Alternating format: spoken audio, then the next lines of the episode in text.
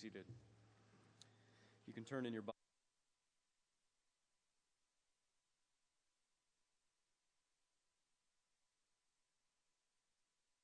So we are still early on in a series on uh, First John, and we're ending up the first chapter this morning. And, and uh, so, just a brief recap: First John is a letter uh, written to Christians, written to churches, as uh, are most of the letters in the New Testament.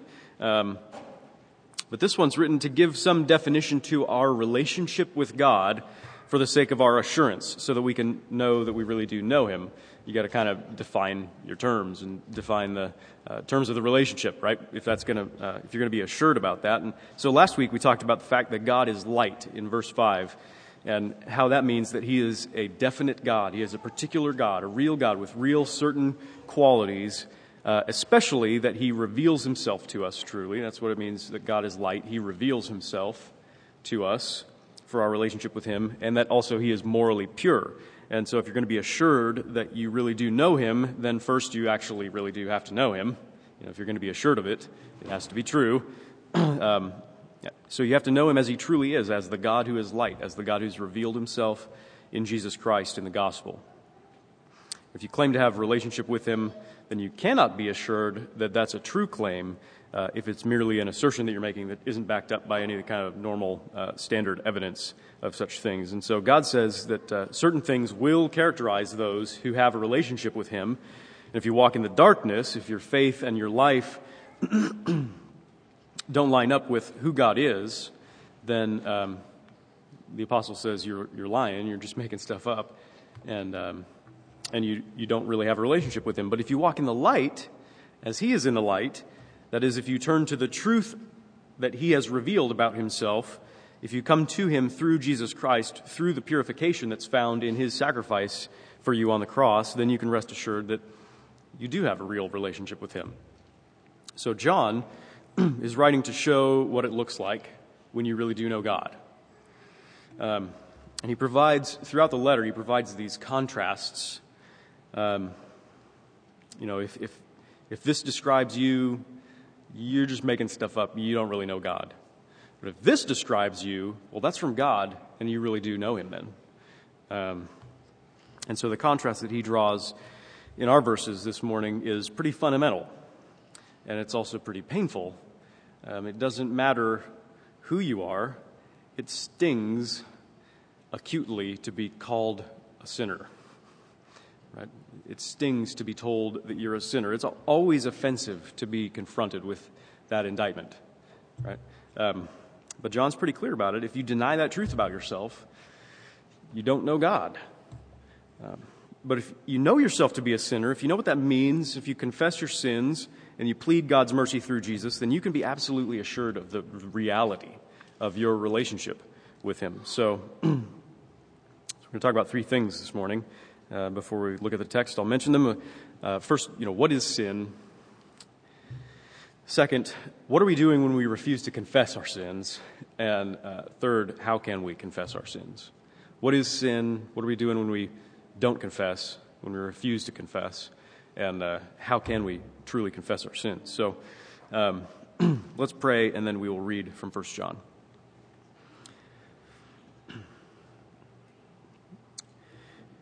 Father, uh, there are a lot of reasons why we don't want to read your word, or if we do read it, we don't want to hear or see certain things in it. Um, we, we don't want to be changed by it.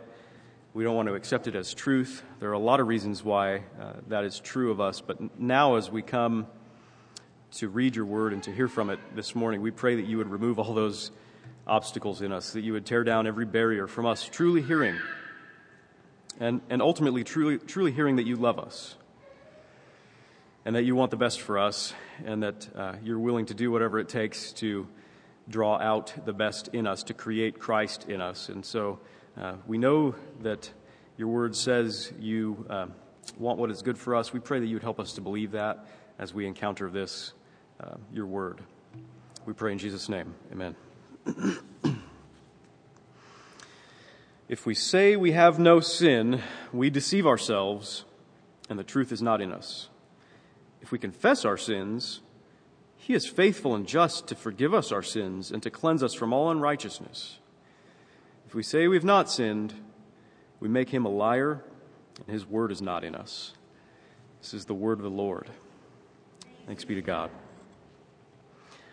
So, John is addressing the uh, real kind of problem teachings a, uh, of, a, of a certain historical nature right? Uh, there were people in the church that were teaching the idea that there really was no such thing as sin, uh, there might have been people teaching that maybe sin belonged to this material realm, but if you're really spiritual, it has no effect on you. You don't do that. Or uh, that sin has no real bearing on our relationship with God, and therefore, um, you know, thinking about sin or addressing that as a problem, it's really not that important. Um, so there are people who are saying either, like in verse 8, we have no sin, or like in verse 10, we have not sinned. So that's basically the distinction there is, uh, you know, either sin is not a real principle in us, we have no sin, or we have actually not committed any specific sins. We know there might be such a thing, but we haven't done that. um, and, and both of those boil down to the same assertion, and it's a denial. It's a denial that my sin is a real obstacle to personal fellowship with God. Uh, that's what these people are teaching. that, that my sin is not a real obstacle to personal fellowship with God. In a few minutes, we'll look at the element of denial in those assertions, but I think it's first helpful for us to understand kind of generally uh, what sin is. Um, you ask the question, what is sin? I feel like I have to apologize um, because surely all of us have uh, experienced unsympathetic treatments of sin um, basically felt condemned by Christians who were talking about sin and uh, condemned by ministers who were talking about sin. I've probably condemned you in the way that I've talked about sin. Uh, so I'm going to apologize for that. It, it doesn't make it uh, something that we shouldn't listen to. We need, we need to pay attention to what sin is. Uh, and, and the best place to learn about that is God's Word. So sin is a word that shows up a lot in the Bible. And it's a word that uh, we probably all have a lot of assumptions about, but I wonder if we really have a clear understanding of it. Um, and in fact, I think sin, by its very nature, kind of resists discovery and it resists definition. It's very hard to define sin and, um, and to think about it for very long. You could say that sin is, you know, doing what you're not supposed to do or not doing the things that you are supposed to do and that's pretty simple, but I think a, a, fuller biblical consideration of what sin is, it goes pretty deep. And the Bible says that what you're supposed to do is keep God's moral law. Right? It's been revealed to us in the scriptures what God's moral law is, and, uh, and we're supposed to do that. Obedience to God's law is how you're supposed to flourish. It's for your good, right? Um, it's not meant to enslave you. But obedience to God's law is, is how you are supposed to flourish as a human being who is created in God's image. And there are two uh, kind of class, classic biblical summaries of God's moral law. You've got the Ten Commandments, they're first seen in Exodus 20. You've got the two great commandments, which you see in the Gospels, like Matthew 22. but the, um, you know, maybe the fuller summary of it, the Ten Commandments, Exodus 20 or Deuteronomy 5, um, I'm just going to race through them, sum them up, right? Uh, you should have no other gods before the one true God, Yahweh. And you shouldn't make any images of what you think. You shouldn't imagine up God for yourself uh, in order to worship or serve that. You should not take God's name in vain. You should keep the Sabbath holy. You should honor your parents and all those who are in authority. Uh, you should not murder and not commit adultery, not steal, not lie, not covet. Right? That's that's the basic summary in the Ten Commandments. And um, if you're interested, we you know we did go through that maybe a couple years ago now in a sermon series, but the MP3s are, are available online or in the on the book table. Um, but it's it's worth thinking about God's law um, because it's how we're supposed to flourish as human beings. But Jesus sums up the moral moral law of God when he says that you're to love God with all your heart, soul, mind, and strength and you're to love your neighbor as yourself. Um, so basically, you are supposed to obey God, do what He says, and the essence of what that looks like is love love to God and love to other people. And when you don't do what God says, then you're sinning, which means that sin can be understood as law breaking?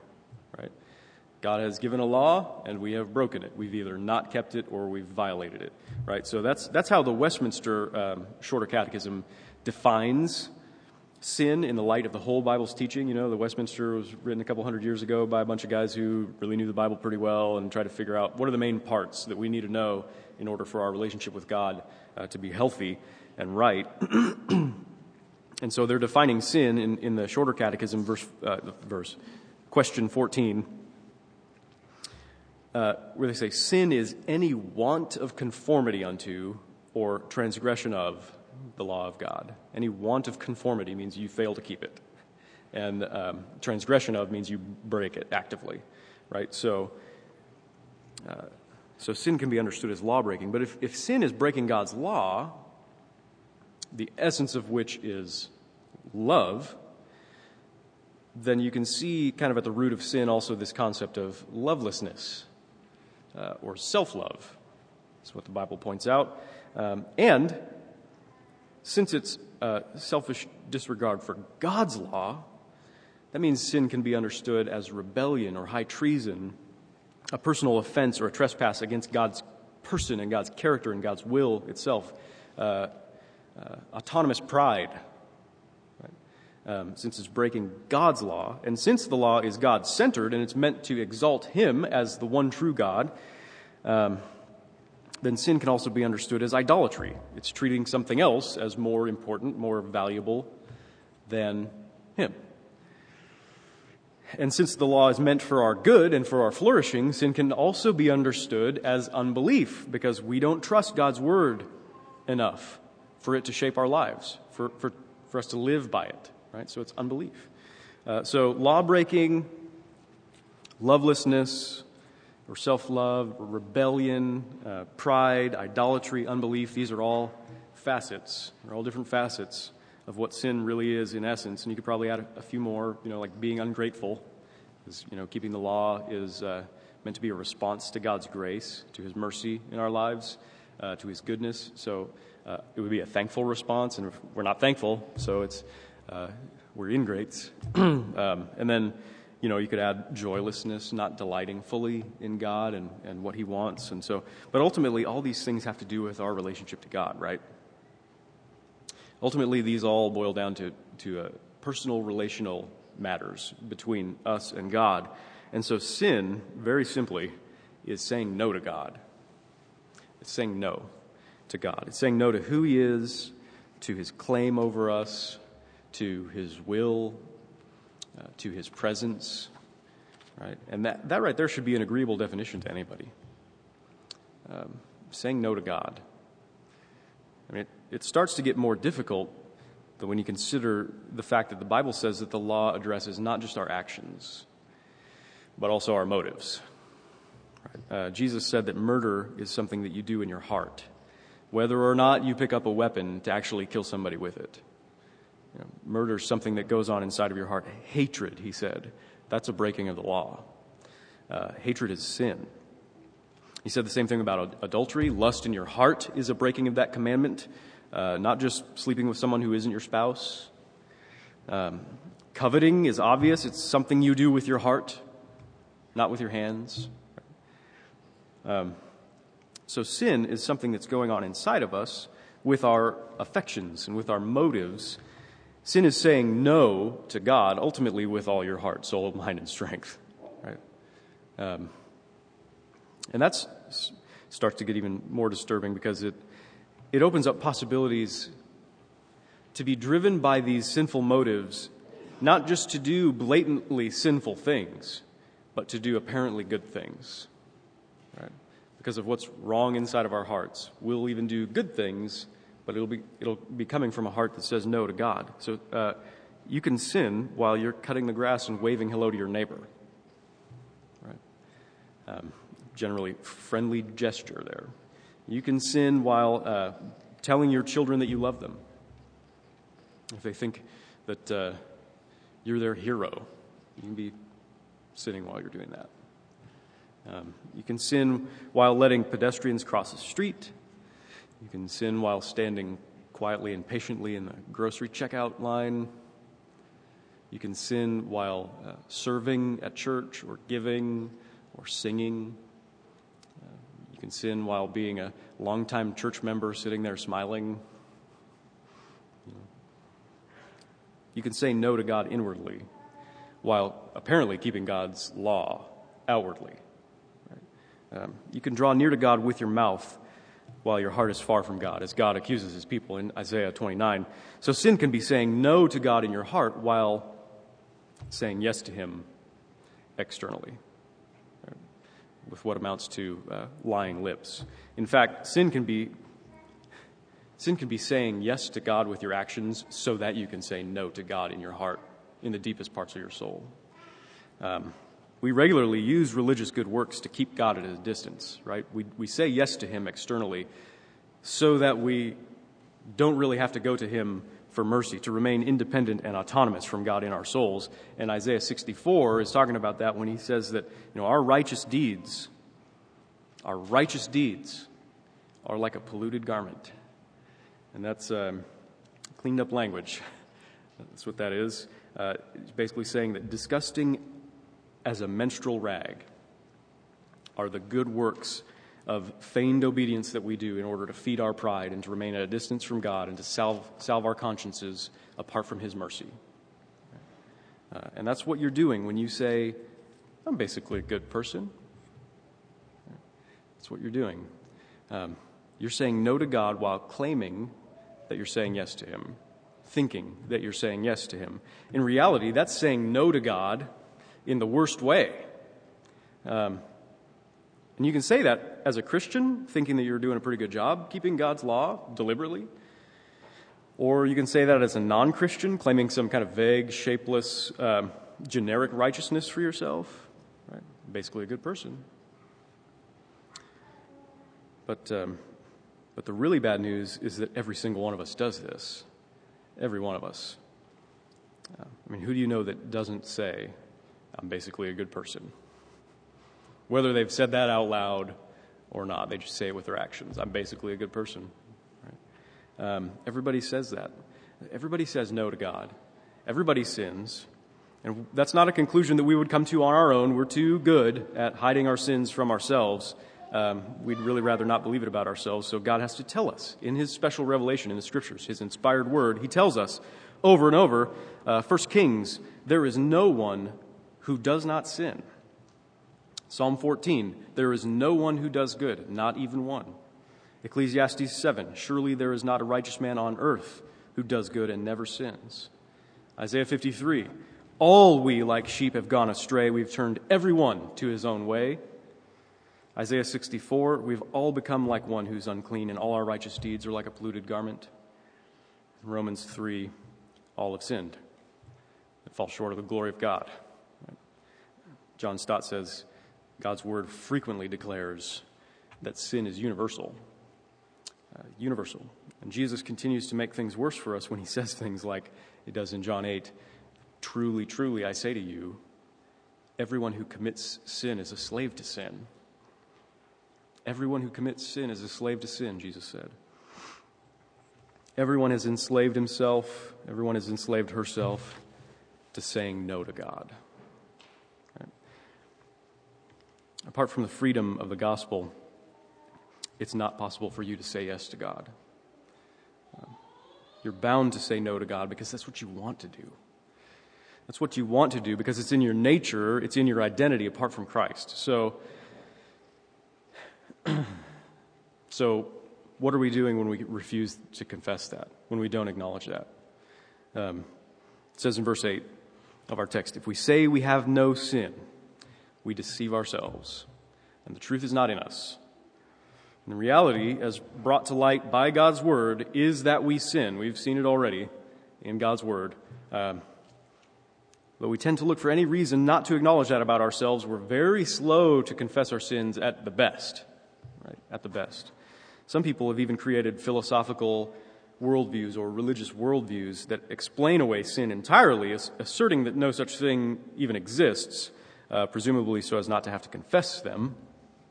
And that's what the early church was seeing. That's what John's addressing. Some folks say, we have no sin. sin is not a true category. Sin is not a relevant category with regard to humanity. And, um, and if you can explain it away entirely like that, I suppose you can believe that you're not guilty of sin. Right? You can deal with guilt by making sin a non thing. Right? Um, but usually, I think we're a lot more subtle about our denial of sin. Uh, that's what it is um, denial when you can't think of something to confess. You, know, you come to that time at worship and you're racking your brain, the beginning of the service. What can I confess? What sin can I confess? Can't think of much. Uh, that's denial, right? Um, the truth is clearly that you say no to God in so many ways. Um, all these ways that we've talked about, but you're, you're not even aware of all these ways that you say no to Him because you're in denial. The thought of complete and utter honesty, even just being honest with yourself, let alone saying it out loud to somebody else or confessing to God your sins, you know, it's too painful, it's too fearful, it's too risky. We suspect that our sin merits rejection. We suspect that. And uh, and we can't fix the problem of our guilt. We can't manage it. We can't control it. So we deceive ourselves. We successfully convince ourselves that we don't have this thing called sin inside of us, uh, that we don't commit specific sins. Nothing comes to mind anyway. Right? Um, I had a friend in college who had grown up in a local church around here and uh, who thought he thought very highly of God's law, of holiness, of devotion and service who clearly knew that there was such a thing as sin in other people. And he, uh, he told me, he strongly asserted and argued, we argued about it, that he'd never broken any of the Ten Commandments. And, um, and that's denial. That's, that's just deliberate refusal to face the facts. Right? Um, that's self deception. It's not true. And, one of the main ways that we deceive ourselves, as we mentioned before, is by doing lots of good things all the time. And so it's very easy to overlook the motives, the sinful motives behind those good things. You know, everything's going according to plan, right? When, uh, when you reflect on your life and think, of basically, I'm a good person.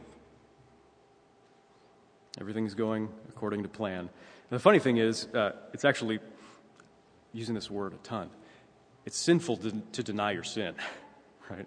That's it's kind of funny. It's sinful to deny that you sin. It's funny if you catch it, and it's tragic if you don't. That it's sinful not to confess your sins because it's your sin at work in you to prevent you from discovering it, to prevent you from confessing it, right? Sinners who don't confess are just being true to themselves in their sin nature. It's, it's loyalty over honesty, loyalty to your own sin nature, to hide what's going on inside of yourself from yourself. So when you don't confess your sins, you're saying no to God because He's clearly told you that you have lots of sins to confess, right? so, verse 10 if we say we've not sinned, we make Him a liar. His word isn't in us. As we've seen before, his, his word frequently declares that sin is universal. It's something that every human being has done except for one. And it's not just that it's universal, it's pervasive and it's thorough and it's constant. Um, Genesis 6, verse 5 says that the Lord saw that the wickedness of man was great in the earth, and that every intention of the thoughts of his heart was only evil continually. And then Jeremiah 17, 9, the heart is deceitful above all things and, de- and desperately sick. Who can understand it? Who can understand it? And that's God's description of you. that's God's description of you in and of yourself. That's what He reveals. If you don't confess your sins, if you don't own that aspect of yourself, then it's the same as accusing God of lying, because that's what He says about you. Um, but, but we're the liars, and that's what self deception is, right? So we're lying to ourselves. Um, Malcolm Muggeridge, who's a 20th century uh, English writer, said that the, the depravity of man is at once the most empirically verifiable reality, but at the same time, the most intellectually resisted fact. Um, so when we don't confess our sins, we're not living in light of God's truth, God's word, which means, according to John, we're walking in darkness and uh, we're not really in an honest relationship with Him. Right? So how can we be in that relationship with Him? How can we honestly uh, and truly confess our sins? Um, you know, if you're if you're reluctant to confess your sins, if you're in denial, you know, about your sin, then it's for the same reason an addict is in denial about his addiction. Uh, it's for the same reason. Uh, you're afraid to admit it. The fear is overwhelming because the consequences are entirely unmanageable. Uh, if you confess that you're rotten all the way down, that you say no to God in the most devious and subtle and rebellious ways, then you're risking divine rejection. If you do that, you're risking divine retribution. but God says that, uh, that that rejection, that retribution, only awaits those who refuse to confess their sins. It only awaits those who ultimately persist in their denial, who don't, in the end, confess their sins and throw themselves on Him for His mercy. And that should be fine with you, right? If, you're, if your heart, soul, mind, and strength are utterly devoted to saying no to God, then you shouldn't mind much if He says no to you too, right? But the gospel says that uh, you have nothing to fear. You have nothing to fear in confessing your sins and that's what makes it okay to stop the denial. Because if we confess our sins, God won't turn his face away in disgust. If we confess our sins, God won't shout, Aha, got you. Die, rebel scum. If we confess our sins, God won't punish you or put you on probation until you're thoroughly reformed and no longer sin. If we confess our sins, He is faithful and just to forgive us our sins and to cleanse us from all unrighteousness. That's, um, that's the first verse I ever memorized as a Christian. I recommend it to you. It's worth memorizing, it's worth thinking about for the rest of your life. This is the reassuring promise of absolute grace, absolute mercy toward anyone who owns their rebellion against God, who acknowledges their idolatry, confesses their autonomous pride. This is the truth. This is God's word to you as a sinner. If you confess your sins, God is faithful and just to forgive your sins and to cleanse you from all unrighteousness. Now, that verse might not make perfect sense in all of its phrases until you explore it a little. Uh, so let's do that just for a minute. If we confess our sins, He is talking about God, He is faithful. He is faithful to forgive our sins and cleanse us, right? Uh, what does it mean that He's faithful? God has made promises throughout the history of His dealings with people. Throughout the history of humanity, the history that's recorded in the Scriptures, He's made promises throughout the Bible to this effect. He's revealed Himself as the God who forgives iniquity and transgression and sin. That's who He is. He says in Jeremiah 31, I will forgive their iniquity and I will remember their sin no more. That's a promise. And those are promises that he's faithful to keep because he's faithful to his promises. But there's a little tension here with the next phrase it's he's faithful and just to forgive and to cleanse us. He's faithful and just. Um, sin is unjust, right? Sin is unjust. Uh, and so, for God to be just, for God to be righteous, He corrects the wrong of our sin. He fixes that problem. He pays what it's due. It says in Romans 6 the wages of sin is death. So, what you earn and what you justly deserve for saying no to God is for Him to say no to you, which means your eternal death. That's justice. And God is just to mete out what is deserved.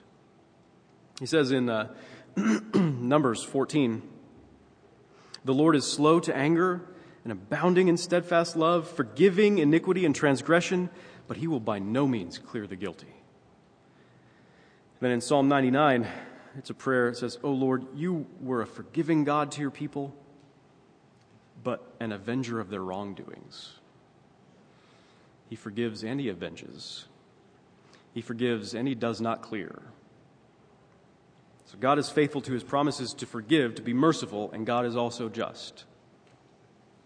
Which means that when He forgives you your sins, He also pays out the wages of those sins. He pays out those wages. And the gospel says that Jesus, who's the only sinless one, at the bloody cross took the wages of, of death that our sins deserved, so that God could both forgive us and be just to forgive us. And everybody says uh, no to God all the time. But even so, in Jesus Christ, God said yes to you once and for all. He said yes. And your no can't stop that. He says yes to you in Jesus Christ. And you can see how this frees us um, to confess our sins. You know, if your child, uh, a lot of us are parents in here, but you can at least imagine this. Your child, let's say they broke a vase. That's a pretty common occurrence, right? uh, it's what always gets called out. Um, they break a vase, they go and hide. Why? What are they afraid of? And you find that vase and you start screaming, Who broke this vase? And they hide even more. Right? They hide even more. But if you approach them personally, lovingly, assuring them, Look, I'm not going to get angry at you. Just, you know, did you break the vase? uh, and if they believe that, they're going to tell you, and your relationship's going to be better. It will be. You have nothing to fear from God in confessing your sins to Him because He has promised forgiveness and cleansing, and it's been purchased and it's been guaranteed through the, the death of His own Son in your place. So every sinner, every sinner who confesses has a Savior in Jesus, so you really can confess your sins to Him. So go ahead and admit it, right? You sin. Go ahead and admit it. True confession then isn't saying, oh, I can't believe I did that. That's just not like me. True confession is not saying, oh, I just was having a really bad day. Sorry. You know. True confession is not, I didn't really mean to do that. I didn't really mean to say that. Uh, it's not, oh, I was just joking around when I said that. Um, true confession is not, well, you know, everybody makes mistakes, so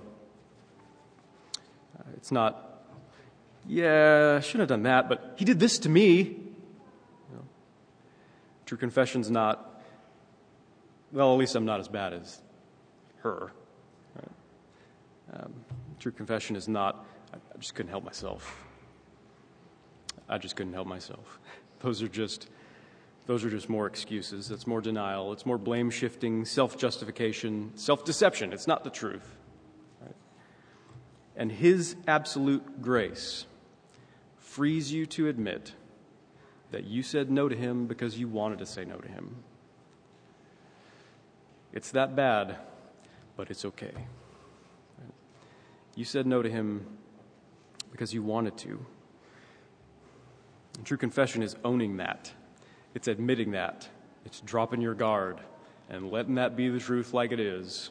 Right? It's not spinning the truth anymore. It means letting God, for the rest of your life, point out stuff in your heart that you refused to see before. It's letting Him point out stuff that you refuse to see about yourself and saying, You're right, that's bad. I'm sorry, please forgive me. And that's it. Right? True confession isn't maudlin.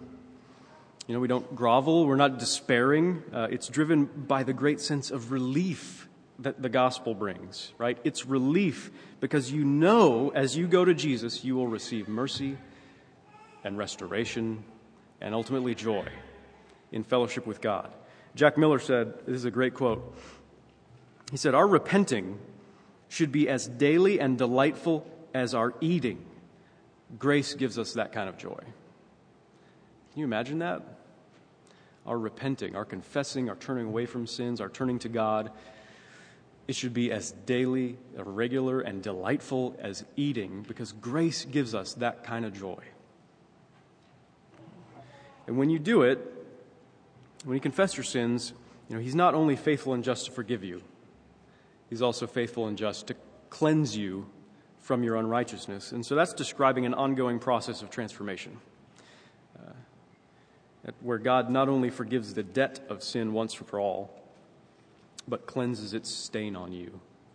Um, so His love, His grace will win you little by little, not perfectly, not completely in this life, but little by little to, to really say yes to Him. You'll start to love Him with at least part of your heart, soul, mind, and strength, and at least start to give a thought to loving your neighbor as yourself. And one of the best ways to do that, to say yes to God, to thank Him for His grace, and to show love to our neighbors, is to show them the love of God that frees us to confess our sins. One of the best ways to love God and our neighbor in a changed way is to show them the love of God that frees us to confess our sins. Because our neighbors, everyone around us, is just as afraid to admit their faults as you are.